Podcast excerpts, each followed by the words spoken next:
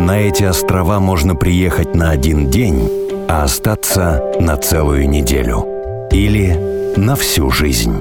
Самое интересное, вот взять там вас, да, ваши планы. Соловкам на планы вообще плевать. Можете неделю просидеть здесь. И знаете, хоть растрясись от внутреннего негодования, все равно это не выйдет. Когда-то сюда отправляли в ссылку навечно. Раньше не было такого понятия, как срок ссылки. Писали либо навечно, либо вплоть до конца живота его. Потом по приговору в лагерь особого назначения. Здесь была профессура практически всех революционных русских университетов. Сегодня приезжают по зову души. Когда мы попали в этот дом, я выглянула в окошко, монастырь, а с той стороны у нас море. И когда я вот это все увидела, то я сказала, что вот нам вот это очень подходит. Жизнь на краю империи. Специальный проект «Радио Спутник. Соловецкие острова». На Соловках, кстати, случайных людей не бывает. Вот вы один раз съездили, значит, у вас что-то в жизни поменяется. Сами увидите. Слон, Соловецкий лагерь особого назначения, стал местом, где создавалась система принудительного труда. Сначала на Соловках, потом в России. Так звучал один из лозунгов лагерной поры. Другими словами, здесь начинался ГУЛАГ. О том, как был устроен слон, мы знаем из нескольких источников.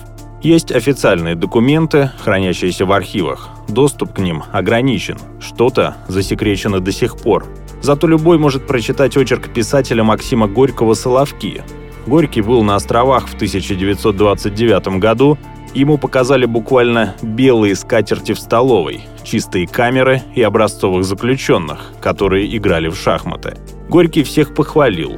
«Такие лагеря нам нужны», — написал он, — «чтобы перевоспитывать людей».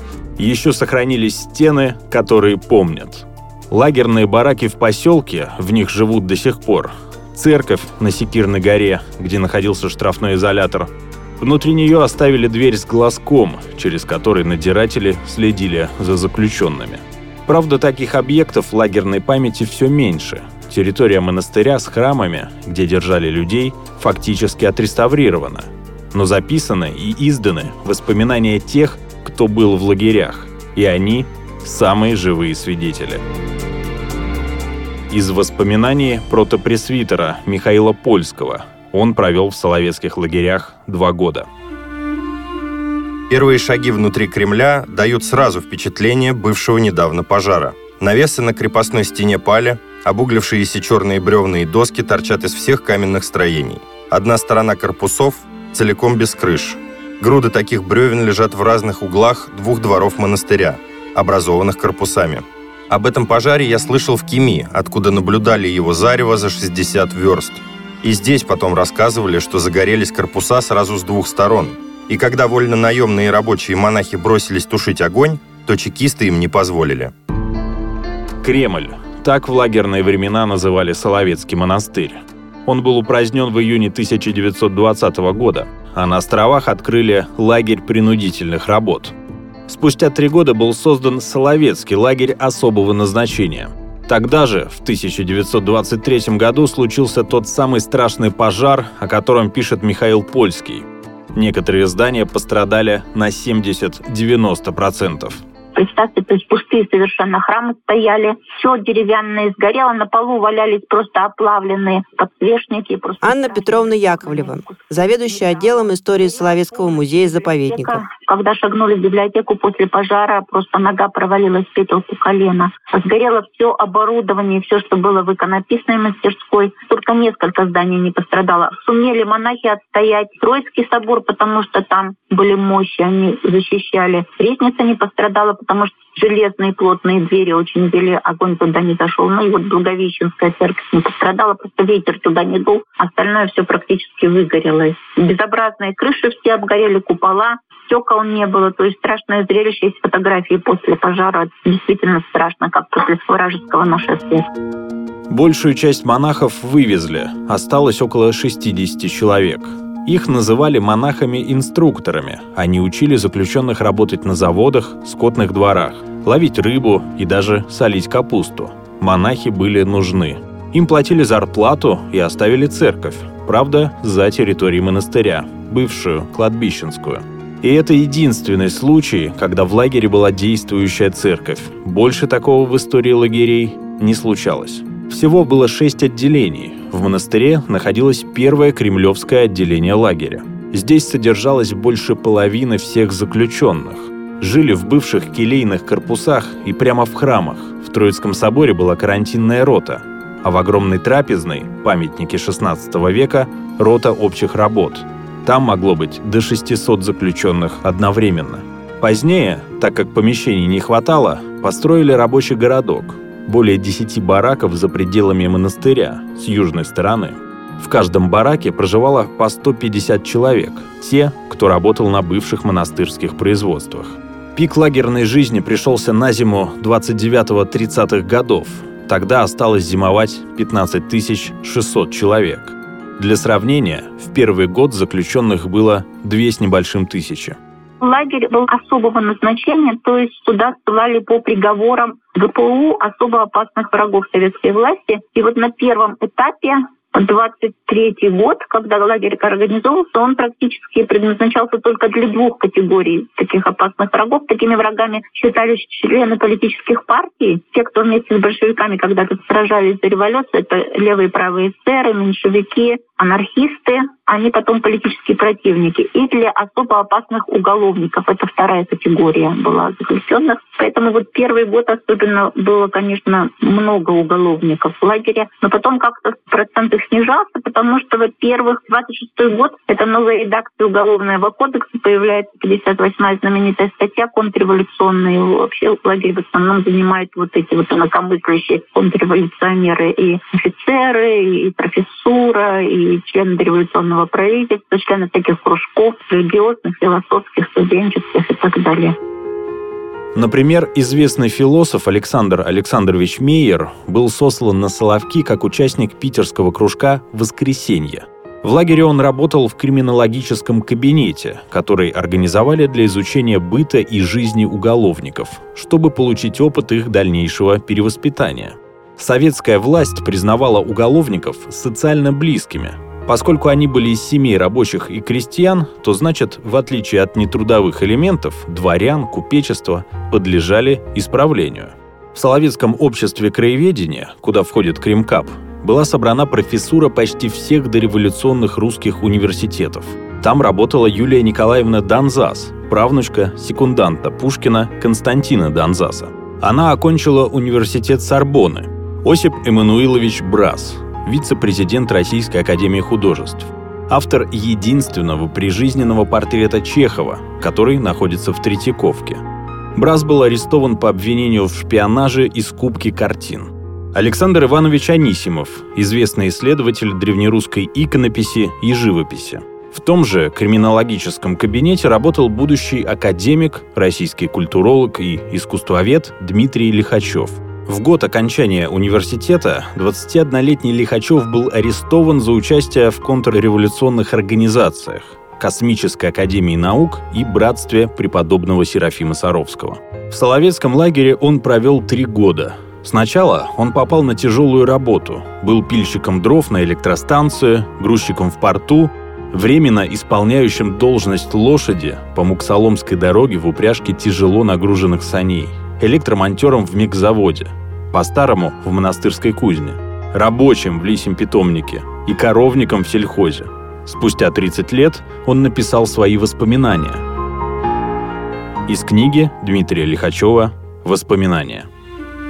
В 1928 году, как я уже, кажется, писал, люди знали, что такое тюрьма, этап, лагерь, и знали, как снарядить высылаемых, что дать им в дорогу. Надо было, чтобы поклажа была легкой, и чтобы там было самое необходимое. Знали, например, и такую деталь. Лежать придется на жестком, а при этом больнее всего тазу. Поэтому шили маленькие матрасики, набивая их волосом, как самым легким и не сваливающимся в употреблении. Мне дали такой матрасик, не больше подушки, а укрываться – легчайшее детское пуховое одеяло, почти ничего не весившее, но укрыть которым я мог только либо ноги, либо плечи. Я накрывался им от угла к углу, уголок на ноги и уголок на плечи, но клал на себя еще что-либо из одежды. Зимой полушубок. Закрывался с головой чтобы уйти в свой мир воспоминаний о доме, об университете, о Петербурге. Особенно я любил вспоминать Петербург в сумерке, вид с Дворцового моста и Дворцовую площадь. Гора Секирная – одна из самых высоких на острове. Здесь, в здании Вознесенской церкви, был устроен мужской штрафной изолятор лагеря. Там же расстреливали заключенных. Об условиях жизни в штрафном изоляторе мы знаем только из воспоминаний, документов, подтверждающих или опровергающих эти истории, не сохранилось. Людей держали в церкви. Первое время там не было нар и отопления. Приходилось спать на холодном полу. Зимой такой пол покрывался инием. Питание было очень скудное. Заключенные получали полфунта хлеба, несколько ложек каши, чаще всего пшенной, и кружку кипятка через день. Если кто-то заболевал, то люди находились здесь до тех пор, пока они могли двигаться. То есть только когда человек уже даже двигаться не мог, его отправляли... Мария Орел, ведущий методист Соловецкого музея-заповедника. На ночь выдавали один предмет одежды, то есть кто-то одеяльце какое-то получал, ну, если это было в личных вещах, когда сюда поступали, там кто-то мог какой-то свитер, пиджак получить. Ну и вот, э, чтобы сохранить тепло, да, что придумали заключенные? Они складывались ну, штабелями, то есть друг на друга, а сверху кидали вот ту одежду, которая у них была, для того, чтобы хоть как-то сохранить тепло. Конечно, это было очень опасно для тех, кто оказывался внизу, потому что люди могли быть просто раздавлены или могли задохнуться. Как пишут в воспоминаниях, да, практически каждое утро кто-нибудь не просыпался.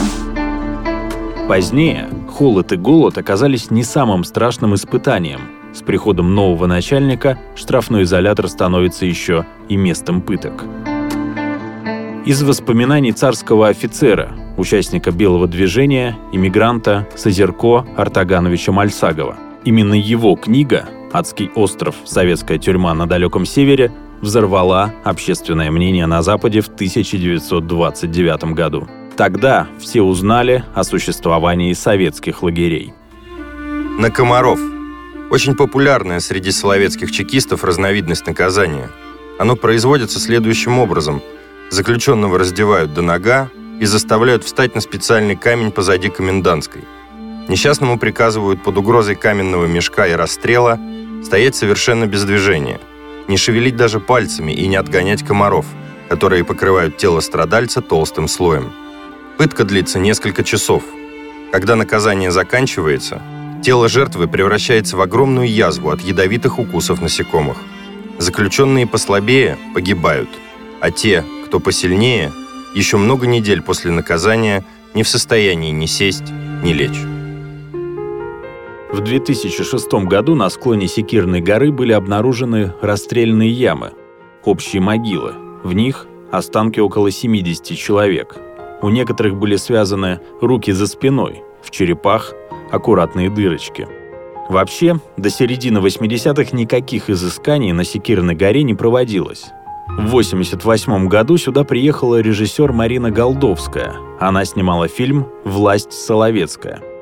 В один из дней съемок на чердаке нашли целый ворох скомканных бумажек.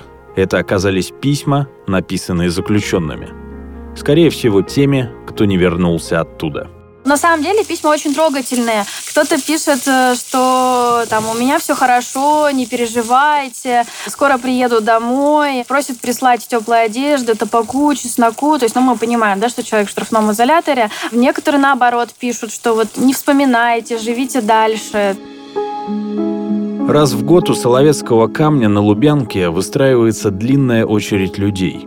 Каждый может взять свечу, листок с именами и фамилиями – и зачитать в микрофон имена расстрелянных в годы советских репрессий.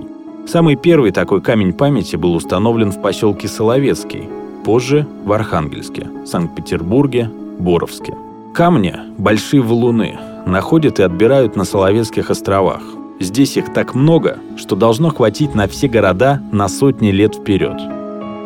Число погибших в Соловецких лагерях до сих пор неизвестно.